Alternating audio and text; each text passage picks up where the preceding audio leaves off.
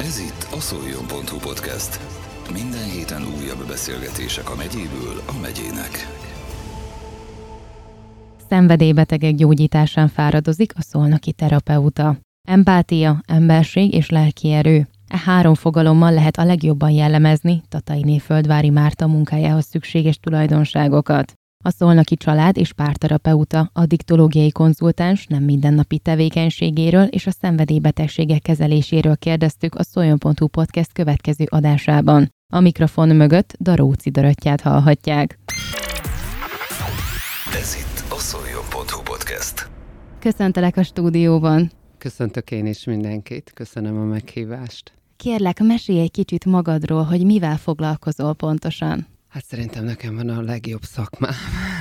Tehát itt már beszélgettünk előtte egy, egy kicsit így a szakmámról, és hát én nyilván én nagyon szeretem. Egyrészt ugye családterapeuta vagyok, azért mondom ezt először, mert hogy ez volt így a előző végzettségem, és utána jött az addiktológiai konzultáns. Hát maga a családterápia az onnan jött, hogy meghatározó az, hogy hogyan vagyunk egy családban, és hatunk egymásra, és azt gondolom, hogy nagyon fontos, hogy a, a családoknak a jóléte, hogy hogyan vannak. Másrészt pedig én nagyon elég régóta foglalkozok szenvedélybetegekkel, szerintem így ilyen 15 éves koromban olvastam egy újságcikket, és akkor engem annyira elkezdett foglalkoztatni ez a világ, hogy vajon mi lehet ez, hogyan lehet segíteni rajtuk ki, miért kezdi el használni ezeket a szereket. Másrészt ugye úgy végeztem el a végzettségémet, hogy én mellette vendéglátásban dolgoztam, és ott is láttam nagyon sok mindent, és amikor még lány voltam, akkor azért üdülő helyeken is dolgoztam, és ott is nagyon sok mindent tapasztaltam, és így akartam tudni, meg akartam ismerni ezt a, ezt a világot.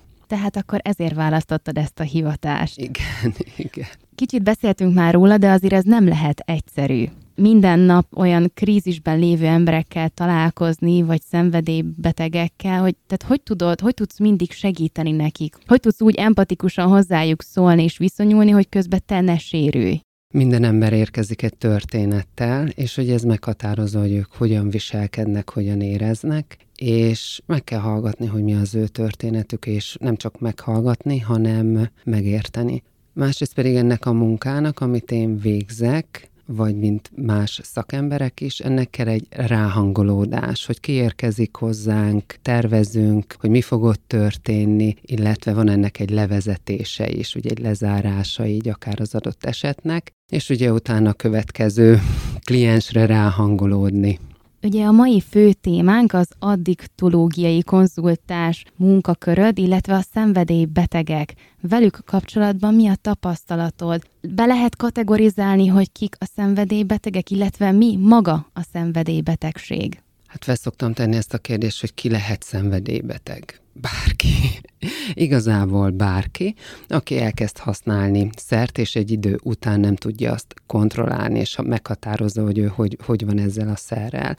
És hogy ez nagyon nehéz, hogy akkor lehet, hogy valaki leéli úgy az életét, hogy 30 éves koráig, 40 éves koráig nem használ semmit, és egyszer történik valami olyan dolog az életében, egy olyan nehézségbe kerül, amikor nem látja a kiutat, vagy egyszerűen nincs eszköze arra, hogy uh, hogyan lehetne ezt megoldani, és hát valljuk be, hogy a legegyszerűbb módszer mindig az, hogy különböző kémiai szereket használni. És hát itt van ugye másrészt pedig a fiatalok, akik még eleve nem tudják azt, hogy hogyan lehet a nehéz érzésekkel megküzdeni, hogyan oldunk meg problémákat, az élet nehézségeit, és hát ott is nagyon hamar be tud jönni akár a különböző kábítószer, alkohol, tehát bármi, ami kémiai szerként tud hatni, azaz ki tudja ütni, és adni azt a érzést, mint hogyha megoldódott volna ez a probléma, de hát ez mindig arról szól, hogy ott aktuálisan nem foglalkozok vele, nem érzem azokat a érzéseket, nehéz érzéseket, ami ezzel jár, és akkor így megkönnyebbülök, csak hát amikor ez azért úgy kimegy a szervezetből,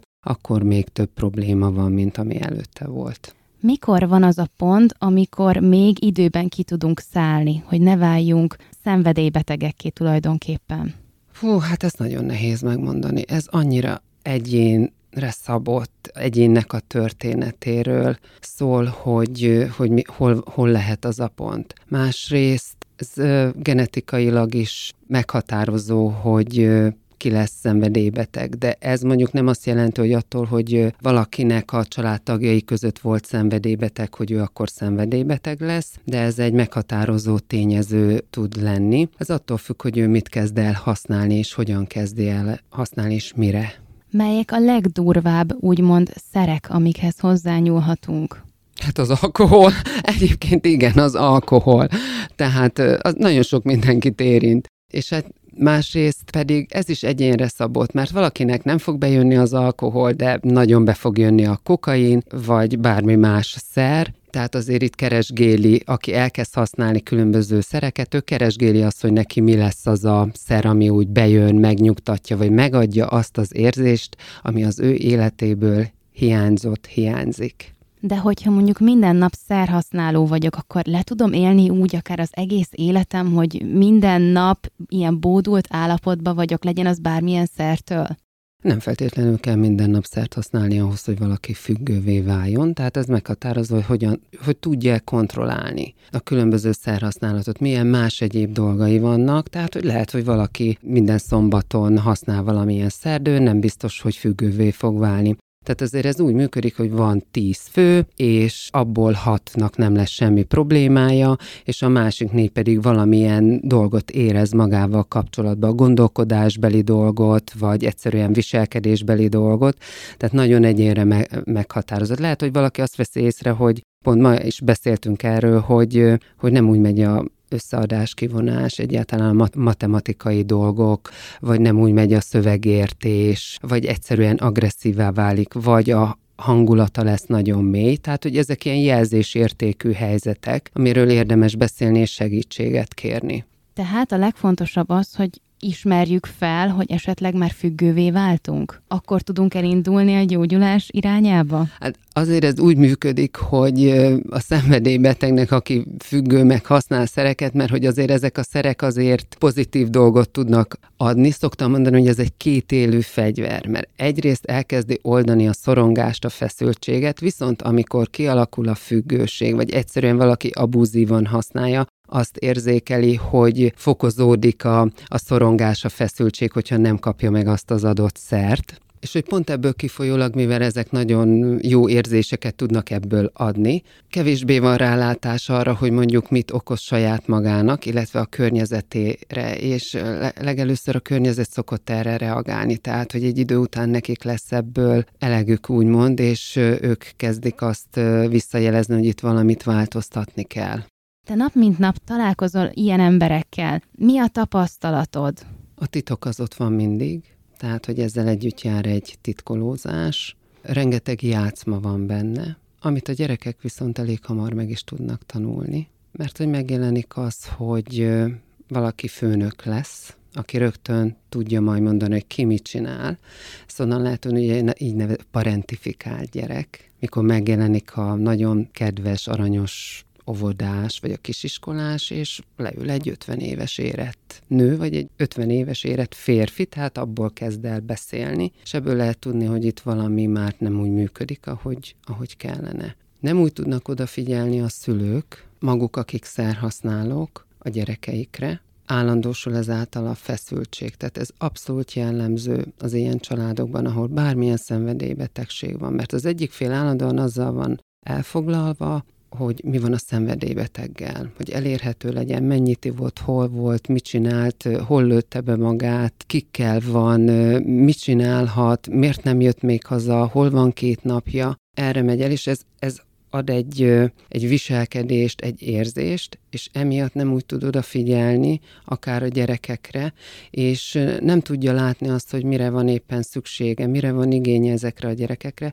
és ők automatikusan elkezdenek beállni, felvesznek valamilyen szerepet. Itt megjelenhet tényleg az, aki a főnök lesz, és akkor intézi a kisebbeket, óvodába, iskolába viszi, enni ad nekik, uzsonnát készít, tehát csinálja azokat a felnőtt feladatokat, amik kellene. Másrészt megjelenik a hős, aki mondjuk mindent megtesz azért, hogy ne derüljön ki, hogy a családban mi van. Ilyenre kell gondolni, hogy mondjuk apa részegen fekszik a, az árokba, és akkor a gyerek megy érte el, és elviszi. Vagy sokszor a a szülők is megtesznek mindent, rengeteg energia megy arra, hogy ne derüljön ki, hogy, hogy mi történik ott az adott családban, akár ha gyerekekkel is van probléma, hogy tényleg ne derüljön ki, hogy mi történik. És ezzel értékes idők veszítődnek el, én azt gondolom, hogy, hogy fennmaradjon ez a látszat. És nyilván vannak olyanok, akik elbohóckodják. Tehát amikor valami feszültség van, akkor ő megjelenik, és valami poén bedob, vagy valami vicces dolgot tesz. És hát ott van az, amikor megjelenik, hogy hogy mondjuk egy gyerek a bűnbak. Nagyon megrendít lenni. Talán ez az egyik, ami nagyon meg tud engem rendíteni, amikor úgy van egy szenvedélybeteg család, hogy a gyerek a bűnbak, ő a hibás mindenért. Tehát, hogyha ő jól viselkedne, működne, akkor nem lenne semmi probléma. És hogy ez arról szól, hogy a más, hogy mind a két szülő nem tudja látni azt, hogy mi az, amiben benne vannak. Egyrészt, hogyha van egy szenvedélybeteg szülő, akkor ott borítékolva van, hogy ott van egy társfüggő, akinek minden energiája pont erre megy el, hogy mi van a, a szenvedélybeteggel, és itt meg tud jelenni, hogyha te jobban tanulnál, ha te ezt csinálnál, te azt csinálnál, akkor vel- nem lenne velünk semmi probléma. Tehát mindenki hibás, csak mi nem vagyunk. Igen, igen. De azt is el szoktam mondani, és ezt, amit kezdtem, hogy mindenki jön egy történettel, azt érdemes meghallgatni, megérteni. Nyilván ez viszont nem ment fel minket az alól, ahogy vagyunk, de mindenki azzal főz, amilyen van neki. Tehát Felnőttként pedig nekünk a felelősségünk saját magunknak, hogy igenis időnként helyre kell rakni magunkat. Tehát, hogy segítséget kell kérni, megdolgozni, mert hogy ugye jó dolgainkat is, a rossz dolgainkat is továbbadjuk a, a gyerekeknek, és ők viszik ezeket a mintákat tovább. És így tud transgenerációsan öröklődni ez a, ez a rossz minta. Tehát azok a szülők, akik szenvedélybeteg mellett nőnek fel, ők hozzák azt a mintát, hogy nem beszélünk, nem kérünk segítséget, nem bízunk, meg, tehát nem bízunk meg senkibe. Ez tipikusan arra, hogy, hogy mi most akkor itt mindent elrejtünk, nem szabad, hogy kiderüljön, nem kérünk segítséget, mert fú, hogy az, az, az akkor itt minden borulni fog. És nem érzünk. Tehát ezt megtanulják ezek a gyerekek, felnőttek, és így jönnek, hogy megtanulják, hogy nem beszélhetnek arról az érzésről, ami bennük van. Tehát itt ilyenre kell gondolni, hogy amikor tényleg otthon áll a bál, és mondjuk például megkérdezi a gyerek az egyik szülőt, hogy miért vagy most mérges? És azt mondja a szülő, hogy nem vagyok mérges. Tehát az előbb kiabáltál. Nem vagyok mérges. De ha még egyszer ezt megkérdezett tőlem, akkor kihúzod a gyufát nálam. Tehát, hogy nem lehet beszélni, nem úgy van, ahogy te érzékeled azt, és ezek meghatározzák azt, amiben ők felnőnek, és hogy sokszor, tehát ezeket tudattalanul is tovább viszik. Ezek a nehéz sorsok, ezek a nehéz sorsok, és nyilván vannak olyan családok is, akik mindet, tehát sőt, sokan is vannak, hogy ilyen családból jönnek, és rengeteg mindent tesznek azért, hogy, hogy működőképes legyen a, a családjuk, csak sokszor ők maguk sem értik, hogy mi miatt lehet ez, de hogy ezeket rá kell látni, és, és meg kell érteni, hogy hozom azt a mintát, hogy ne bízzak, ne érezzek, és nem hiszünk. Ez a szenvedélybetegségből hit nélkül nem lehet kijönni. És ahhoz kell, kell mindenkinek a hite. Legfőképp annak, aki maga is szenvedélybetegségben van, hogy, hogy képes vagyok ezt végigvinni, megcsinálni. És ha már szenvedélybetegségből kigyógyulás, akkor milyen kezelési módszerek vannak, hogy fogjunk hozzá? Hát a szenvedélybetegségből, ha valakinek kialakul a függősége, az örökre függő fog maradni, csak józan lesz. Tehát ez a program arról szól, bármilyen program, hogy ő megtanuljon egészségesen élni, függőségek nélkül. Tehát ez egy élethosszig tartó program. És hogy Ebből nem lehet egyedül kijönni, mint ahogy a szenvedélybetegség egy családi betegség, mert hogy mindenkire hat. Tehát meghatároz minket azt, hogy mi vesz körül, milyen érzésekkel vagyunk, milyen hangulat van otthon. Ez meghatározza, hogy hogyan viselkedünk, gondolkozunk, létezünk, vagyunk a, a világban. És pontosan erről szól a kezelés, és hogy ezt egyedüli egy ember nem tudja megoldani. Kell a segítség, maga a szerhasználónak is, a szenvedély a függő betegnek, hogy legyen mondjuk egy egyéni konzultációja, kell, ha olyan betegsége van mellette, olyan szövődmény alakult ki, akkor pszichiáter nélkül nem megy ez a segítség. Tehát, hogy, hogy hosszú távon fel, tehát lehet látni egy depressziót, vagy lehet valamilyen fizikális betegség és májgyulladás, hasnyálmirigy gyulladás, vese elégtelenség, szerhasználatnál, különböző szív- és érrendszeri betegség. Arra is meg kell, hogy legyen a megfelelő szakember, hogy, hogy, hogy kezelje. És másrészt a családnak is segítség szükséges. Maga annak a személynek is kell egy segítség, aki mondjuk egy szenvedélybeteg mellett él. Tehát aki 20-30 év egy szenvedélybeteg mellett él, azt meghatározza azt, hogy ő hogyan gondolkodik saját magáról, a családról, a világról, hogyan viselkedik, és hogy milyen érzéseket él meg, neki is kell egy segítség. Tehát itt tipikus ez a társfüggő. Neki meg kell tanulnia azt, hogy elsősorban magához tudjon kapcsolódni. Tehát ne a másiktól, ne az legyen, hogy ha majd én jobban szeretem, akkor majd itt meg fog változni, ha én kimosom mindenféle ügyletéből, akkor minden meg fog változni, tehát neki is kell egy segítség. Másrészt pedig, amikor elkerül egy fiatal egy rehabilitációról, de lehet ez egy idősebb korosztály, bármilyen korosztályt érinthet, akkor nem elég, hogy ő elmegy egy rehabilitációra, és hogy ő változik, mert hogyha ő visszakerül, akkor ott a családnak is változnia kell. Mert azért ez azzal jár, hogy elmegy rehabilitációra, és akkor egyrészt ott azért mindenki megszorongja, amikor először az van, hogy jöhet haza. Hogy akkor most mi lesz?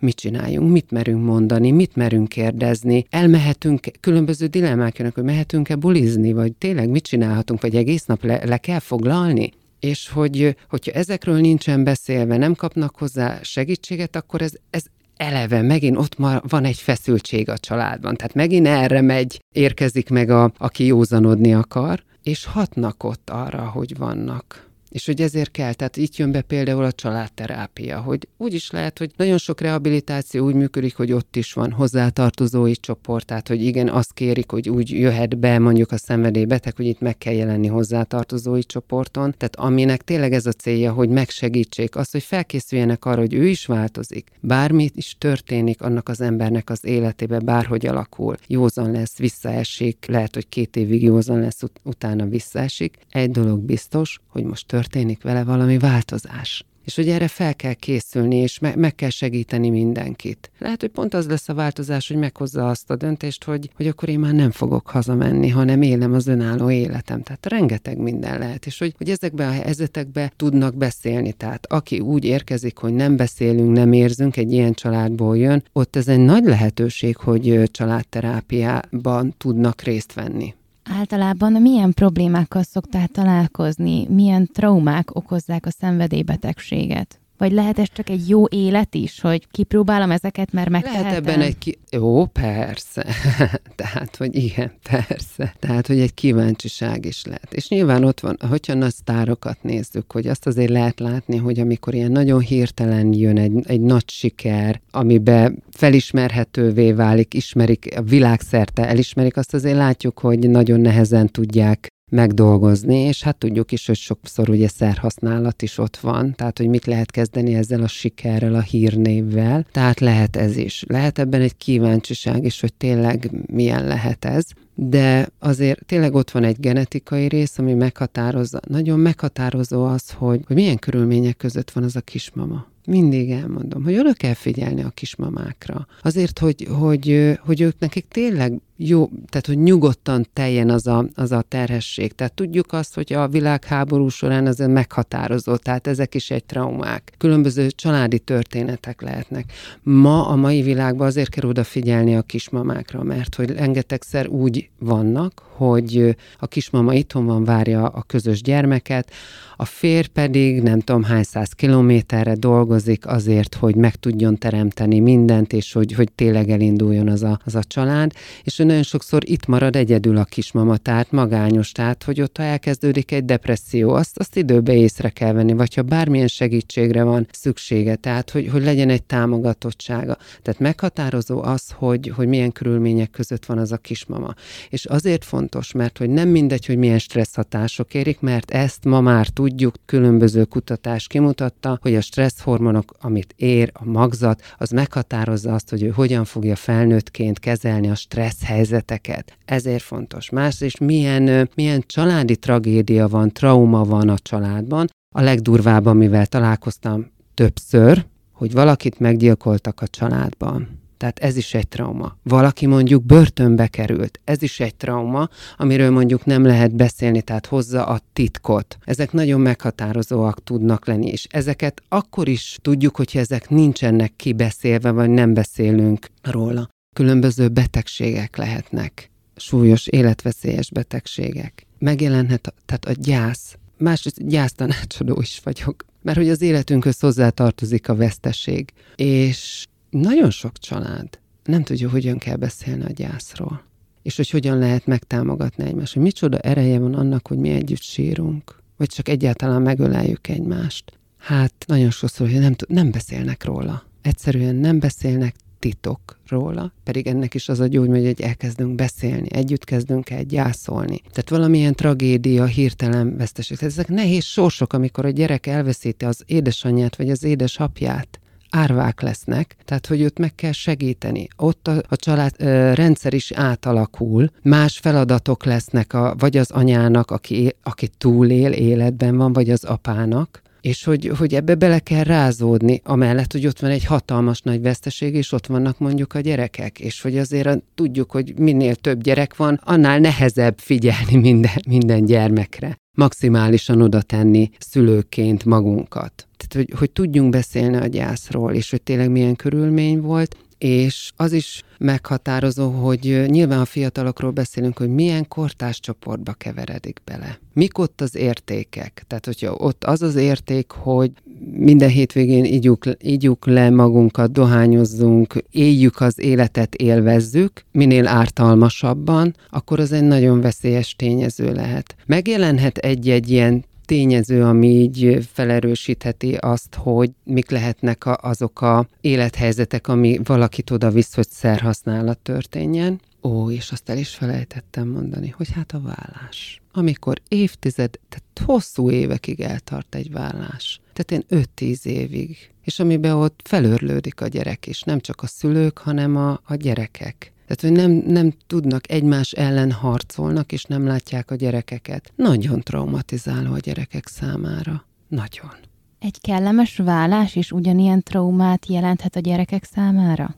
Hát a vállás az mindenki számára nehézség. Csak hogy az nem mindegy, hogy milyen körülmények között van tényleg. Tehát, hogy azért most már lehet látni olyan szülőket, akik tényleg mindent megtesznek annak érdekében, hogy a gyerekek minél kevesebbet sérüljenek egy vállás során, de hát vannak olyan szülők is, akik viszont ezt egyszerűen nem, nem látják, mert hogy a harc hevébe legyőzni a másikat, nem tudják ezeket, nem tudják, vagy nem akarják bemérni. Ezt már csak ők tudnák elmondani. De ez nagyon ártalmas. És minél több ilyen tényező van egy gyereknek az életében, annál nagyobb eséllyel jelenhet meg a szerhasználat, bármilyen szerhasználat. Említetted a genetikát is, hogy az is fontos. Itt mit értesz ez alatt? Mert hogy mondtad, hogy végül nem örökölhető a függőség, de akkor a genetika az hogyan tudja befolyásolni? Örökölhető a függőség, tehát hogy ez egy biokémiai folyamat de ettől nem lesz valaki szerhasználó, attól függ, hogy milyen környezetben vannak, milyen élethelyzetek, hogy tudja azt megoldani, és hogy maga elkezde szert használni, bármilyen szert is. És hát ott van, hogy azért ez látszik, hogy ez egy mintázat is, egy családi mintázat tud lenni több generáción keresztül, hogy az a mintázat, hogy, hogy iszunk, gyógyszerezünk például, mert azért régebben ez volt, hogy alkohol, vagy gyógyszer, vagy mind a kettő. Ez volt a kiemelkedő, és hogy például így oldjuk meg a problémát, hogy nem beszélünk meg problémát, hanem inkább akkor leisszuk magunkat, vagy, vagy begyógyszerezem magam. Tehát a nők azért inkább gyógyszereznek, mert az elmúlt években azért szépen jönnek felfele kábítószer használatba is, meg alkoholba is. Tehát, hogy ezt tanulják meg, hogy így oldjuk meg a problémát, vagy összeveszünk, és akkor gyorsan használunk valamit. Tehát ez is egy ilyen mintázat. Tehát ott ez mi, mi, több helyzetben hat. Ennek lehet az is az alapja, hogy mondjuk mivel apa ivott, vagy iszik, és alkoholista, emiatt én mondjuk vagy egyáltalán nem fogok inni, vagy én is erre az útra tévedek, mert hogy hát ő is ezt csinálta, és mennyi fájdalmat okozott nekem. Hmm, igen, tehát ezt meg lehet figyelni, ez a nincs köztes megoldás, tehát hogy pont ez a kontroll probléma, hogy vagy teljesen elutasítja, és én nem, mert annyira rossz élményem van, hogy, hogy milyen volt a gyerekkorom, és tényleg nem iszik soha, meg semmilyen szert nem használ, és ott a másik, hogy azonosul azzal a szülővel, aki használt valamilyen szert, és igazából azt tud segítség lenne, tényleg dolgoznak saját magukon, hogy mi ez a köztes, az a egészséges, hogy hogyan lehet élni úgy, hogy szenvedélybeteg szülő mellett nőttek fel. Említetted, hogy aki függő volt, az függő is marad, csak józanul éli a mindennapjait. Akkor neki ez nem egy mindennapos küzdelem, hogy mondjuk szeretnék rágyújtani, szeretnék inni egy korty fehér bort, de tudom, hogy nem tehetem meg, mert hogy ezzel a családomnak is magamnak is ártok? Hát amikor valaki elmegy rehabilitáció, senki nem úgy megy el meg segítséget kérni, és fú, de szeretném én ezt. Hanem van valami megélése tényleg, hogy olyan mélyponton van, hogy már mondjuk mindenkit elveszített, munkahelyet, stb. Tehát van egy ilyen nyomás, hogy valamit kezdeni kell. És azért ezek kemény napok tudnak lenni, napok, hetek, sőt, akár hónapok is. És nyilván, hogyha egyedül csinálja, akkor még nehezebb mert hogy itt nem csak arról van szó, hogy a kémiai szereknek letenni a fő, mert igazából az úgy kiürül két héten belül a szervezetből. Tehát úgymond ez a rész a szervezete tiszta lesz. Hanem ott van egy másik rész, hogy a gondolkodást megváltoztatni. Na most ez mindig nehezebb, és ez egy hosszabb rész. Tehát, hogy másként gondolkodni azt jelenti, hogyha én feszült vagyok, akkor ne arra gondoljak például, hogy rögtön igyak, hanem hogy milyen más egészséges technikák vannak, amivel én tudom oldani a feszültséget, hogy ne ordítsam le a másiknak a haját is. Vagy egyszerűen ne verjem meg, ne üssek oda, vagy egyszerűen ne kezdjek el csúnyán beszélni, trágáról. Tehát, hogy sokszor ezeket is meg kell tanulni. És ha már hasznos tippek, akkor mi, mik lennének ezek a kiváltó egyéb tevékenységek? Szoktam mondani, a sport. Tehát, hogy megtalálni azt a sportot, ami örömet tud adni. Illetve meg kell azt is nézni, hogy valaha volt-e valamilyen hobbija már annak az egyénnek, ami örömet tudott adni. Hogyha van, egy, van ilyen dolog, amit ezt fel, fel tud eleveníteni, hogy fú, én azt, azt nagyon, nagyon szerettem rajzolni gyerekkoromba, vagy ó, régen fociztunk, de akkor az, azokat a hobbikat vissza kell emelni, hogy az egy, az egy pozitívum, hogy volt ilyen hobbi, vagy ha olvasni szeretett, nagyon egyénre szabott ez, ez is. Ha pedig nem volt ilyen hobbi, akkor azt ott meg kell keresni, hogy mi lehet az, ami, amit lelkileg fel tudja tölteni. Tehát ezt me- meg, meg kell tanulni. Tehát ez is egy út, hogy hogyan, hogyan fog gondolkodni, hogyan fog viselkedni. Szoktam mondani, hogy azért kell a múlttal foglalkozni, mert hogy a múltunk meghatározza azt, hogy hogyan reagálunk a jelenben, és az pedig meghatározza, hogy milyen lesz a jövőnk. Tehát ezért kell felgöngyölíteni, hogy mi volt a múltunk, hogy a jelenben jó legyünk, és hogy a jövőnek, a jövő generációjának jó, jó tudjon lenni. És azt meg nem tudjuk megtenni, hogy mert minden generációnak megvan az adott feladata, hogy mit, mit kell neki jobbá tenni. Tehát, hogy lesznek, a gyerekeinknek is lesznek olyan dolgai, amit majd helyre kell tenni, mert az adott generáció nem tud mindent helyre, helyre rakni, megdolgozni. De ehhez is szükséges egy segítő szakember. Igen. Igen. Mindenképp. Igen. Tehát, Tehát enélkül nem lehet. Azért is kell segítő szakember, főleg a szenvedélybetegségről beszélünk, mert igazából az alkohol, a szenvedély, a kábítószerek tartják össze, és amikor ez, ez kimegy az adott közösségből is, tehát azért azt látják a fiatalok is, hogy eltűnnek majd azok a barátok, mert ott csak az az köti össze a közös szerhasználat ennek az élménye, mert hogy a barátság azért ez sokkal mélyebb dolog, és abba érzelmeket kell beletenni, élményeket kell adni egymásnak, tehát hogy ez is benne van. Úgyhogy ez egy tanulási folyamat mindannyiunk számára.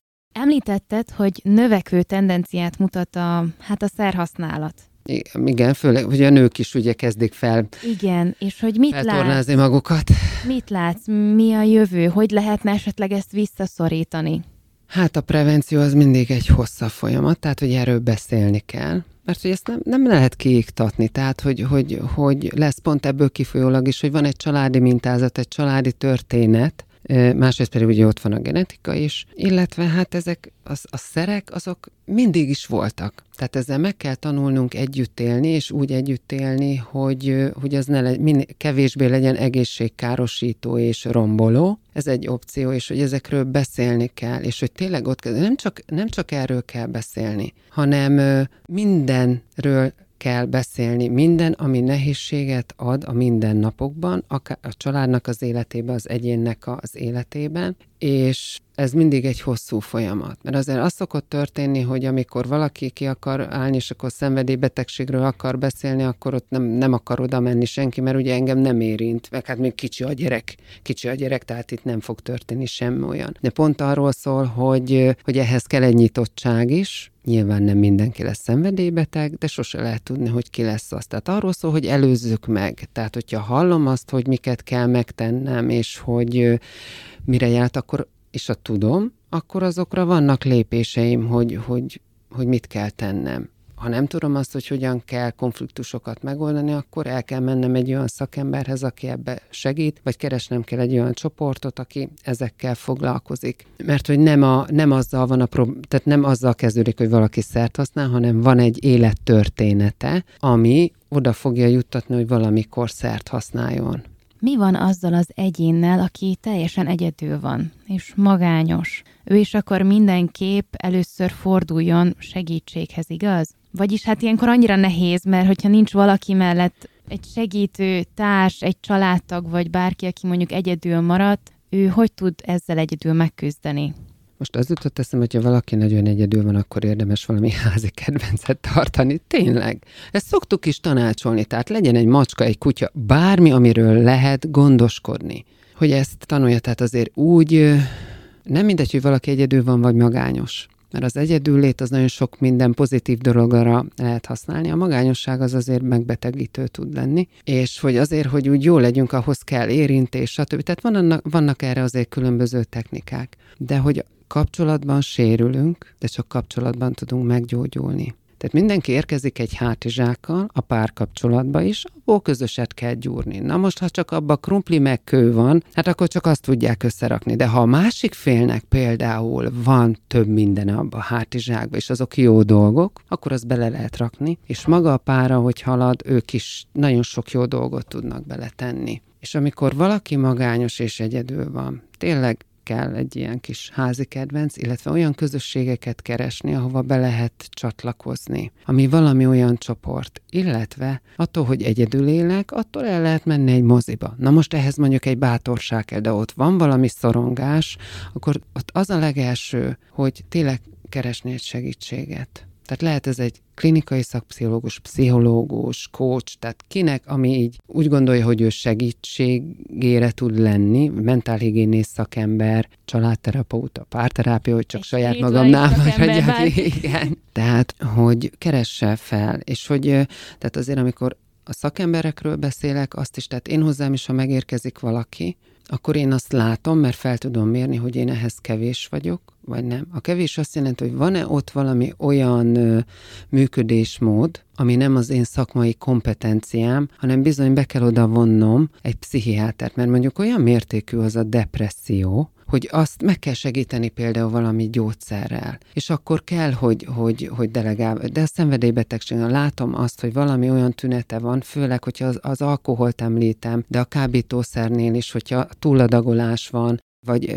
alkoholnál delírium van, azt nem tudom kikerülni az orvost, mert az életébe kerülhet, vagy valamilyen olyan szövődménye lesz, ami hosszú távon megnehezíti majd az ő életét, illetve a családnak is. Tehát be kell tudnom vonni más szakembereket is. Tehát ez nem megy egyedül. Oda visszakanyarodva, hogy mint ahogy mindenkire hat egy családban, ez csak úgy tud működni, hogyha több szakember tud részt venni benne, illetve intézményeket bevonni. Másrészt, hogyha én egyedül akarok csak segíteni, akkor megvan az a veszélye, hogy engem kezd el úgy használni, mint a szert, tehát, hogy ez akár ugye a kapcsolatfüggőség. És nekem nem az a célom, hanem az a célom segítőként, hogy én kísérem egy, egy ideig az úton, és amikor ő jó, jól van, akkor én elkezdem engedni. Illetve, amikor kell, azt mondom, hogy akkor most egy csoport. Tehát, hogy tessék keresni csoportot, illetve hát ezeket mindig elmondom, és mindig oda van bízva, és van, akinek több idő kell arra, hogy mondjuk egy csoportba elmenjen. Mert én is szakember vagyok, én hozzá meghatározott időbe jön, szakemberek így működnek, hogy időpont alapján dolgoznak, viszont maga a szerhasználat meg jöhet hajnali kettőkor, vagy hajnali ötkor, vagy este tízkor,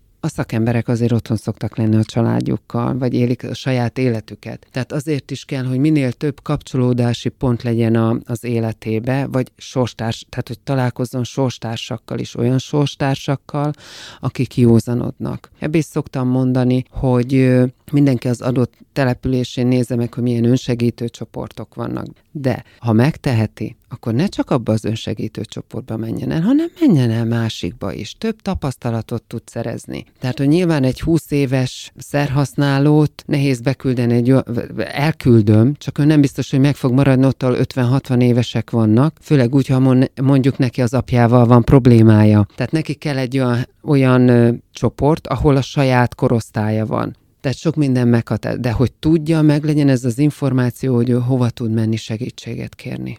Milyen gyakran találkozol sikertörténetekkel? Hát a siker az, az mindig egy ilyen kérdés, hogy, hogy mi, mi, is, mi, is a, mi, mi is a siker. Az adott embernek, az, meg ő mit, hogy ő mit tart sikernek, meg én mit tartok sikernek. Tehát az is egy siker, ha mondjuk valaki leteszi a szereket, de mondjuk megmarad a dohányzás. De lehet, hogy az több, többet több kárt okoz. Most ez jut eszembe. Vagy egyszerűen az, hogy az is lehet egy sikertörténet, hogy letesz mindenféle szert, és megmarad a marihuána. Tehát ez mindig arról szól, hogy ő mit akar, miben akar segítséget. Tehát, hogyha ő nem akarja, akkor én megfeszülhetek, meg mindenki megfeszülhet, hogyha azt mondja, hogy ő ezt így, így használja. De lehet az is siker, hogy ő tényleg, tényleg józan lesz, és ilyen, ilyen személyekkel is találkozok, és szoktam is ajánlani, hogy érdemes megkeresni, és ott abban a csoportban azt a, azt a szemét keresse meg, vagy vegye fel vele a kapcsolatot, mert tud segíteni. És hát tényleg, hogy úgy tudnám mondani, hogy amikor elkezdődik egy segítő folyamat, akkor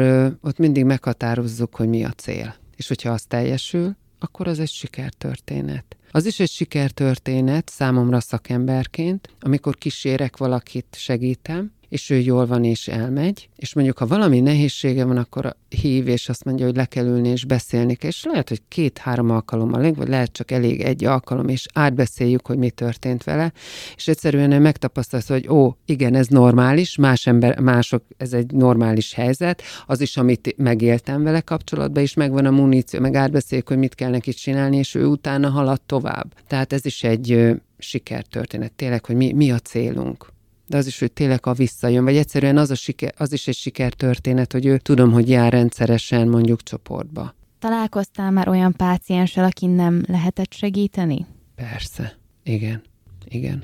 Több az ilyen személy, mint akin lehet segíteni, aki akarja, hogy segítsenek neki? Tehát nem tudunk mindenkit megmenteni, és van, aki ezt, ezt így is mondja, de hogy maga az, hogy valaki józan tudjon lenni, azért mindig kiderül, hogy ott nem, nem két éve használ, hanem mondjuk öt éve. Tehát mikor ez így fel van göngyölítve. Tehát, hogy egy hosszú élettörténet van. És a józanodás, és nem arról szól, hogy én már egy éven belül rendben leszek. Ez egy, ez egy élet, életforma, életmódnak a kialakítása, az, hogy, és emellett az, hogy elkezdek másként gondolkodni helyzetekről. És ebbe benne van az, hogy három évig józan, vagy négy-öt évig, tehát, sőt, van, aki már tíz évig józan, és utána, tehát volt egy időszak, amikor bejöttek a designer drogok, hogy tíz évig józanok voltak a, a szerhasználók, és képezték magukat, professzionális segítőkké váltak, és hogy bejött a designer drog, eltelt tíz év, és azt lehetett látni, hogy minden elkezdenek visszaesni, elkezdenek szert használni, és probléma van. Tehát, hogy ez is megjelenhet. Simán benne van. A kérdés az, hogy tudja, hogy, hogy hova lehet menni segítséget kérni, és hogy ő, ő, ő kére segítséget. És az, hogy igazából ne szégyeljünk segítséget kérni, mert ezzel nem, nem, tehát nem egyedül van. Igen, nem egyedül van, de hogy, hogy a, azzal fejezem be, tehát, hogy, hogy ezt át kell kerete, tehát ők tényleg így jönnek, ilyen családból jönnek, hogy nem érzünk, nem bízunk, nem beszélünk, tehát, hogy, hogy ezt egy terápiában lehet csak egy segítő helyzetben lehet módosítani, hogy másként gondolkozni, hogy igen, kérhetek segítséget, igen, elmondhatom, hogy hogy érzem magam, és igenis van olyan ember, akibe lehet bízni. Tehát amikor a, a szülőkben rendül meg a bizalom, hát az nem fog menni egyedül, hogy ez, ez meggyógyuljon ez a sérülés. Ehhez kell segítséget kérni, és a megfelelő szakembertől kell. Tehát azt is érzékelni kell, hogy mikor tényleg kit kell behívni. Vagy hogy kivel találjuk meg a közös hangot, kiben Ó, megbízunk. Igen, igen. Tehát, hogy, így, hogy, hogy, hogy, hogy kapcsolatban sérülünk, de csak kapcsolatban tudunk meggyógyulni. Ez egy annyira szép mondat. Igen. És zárásképpen mit adnál útravalónak a hallgatóknak ezzel a témával kapcsolatosan? Nem könnyű elmenni, segítséget kérni, és az egy szorongással, feszültséggel tud járni, de ez teljesen normális, hogy, hogy egy olyan új helyzetbe keveredik bele valaki, próbál ki, lép bele, az természetes, hogy ez hozza azt, hogy, hogy szorong, feszült tőle, de hogy már ezzel szokott kezdeni egy terápia, hogy hogy érkezett, milyen érzésekkel, gondolatokkal, tehát már elkezdjük ezt így tanulni, és ugye az a cél, hogy azért ott legyen egy tapasztalata, és hogyha negatív érzelmekkel érkezett, hogy, hogy az, az, az tud lazulni, meg lehet ott dolgozni egy, egy óra, másfél óra alatt. Tehát, hogy ez rendben van így. Nagyon szépen köszönöm, hogy eljöttél. Köszönöm szépen. Ez volt a szoljon.hu podcast. Minden héten újabb beszélgetések a megyéből a megyének.